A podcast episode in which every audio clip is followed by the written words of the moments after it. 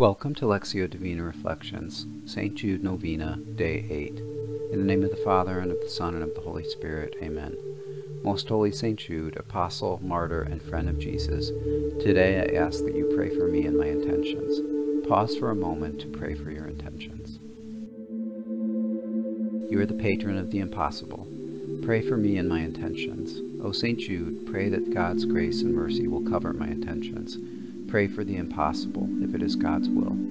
Pray that I may have the grace to accept God's holy will, even if it is painful and difficult for me. St. Jude, pray for me that I will not lose hope.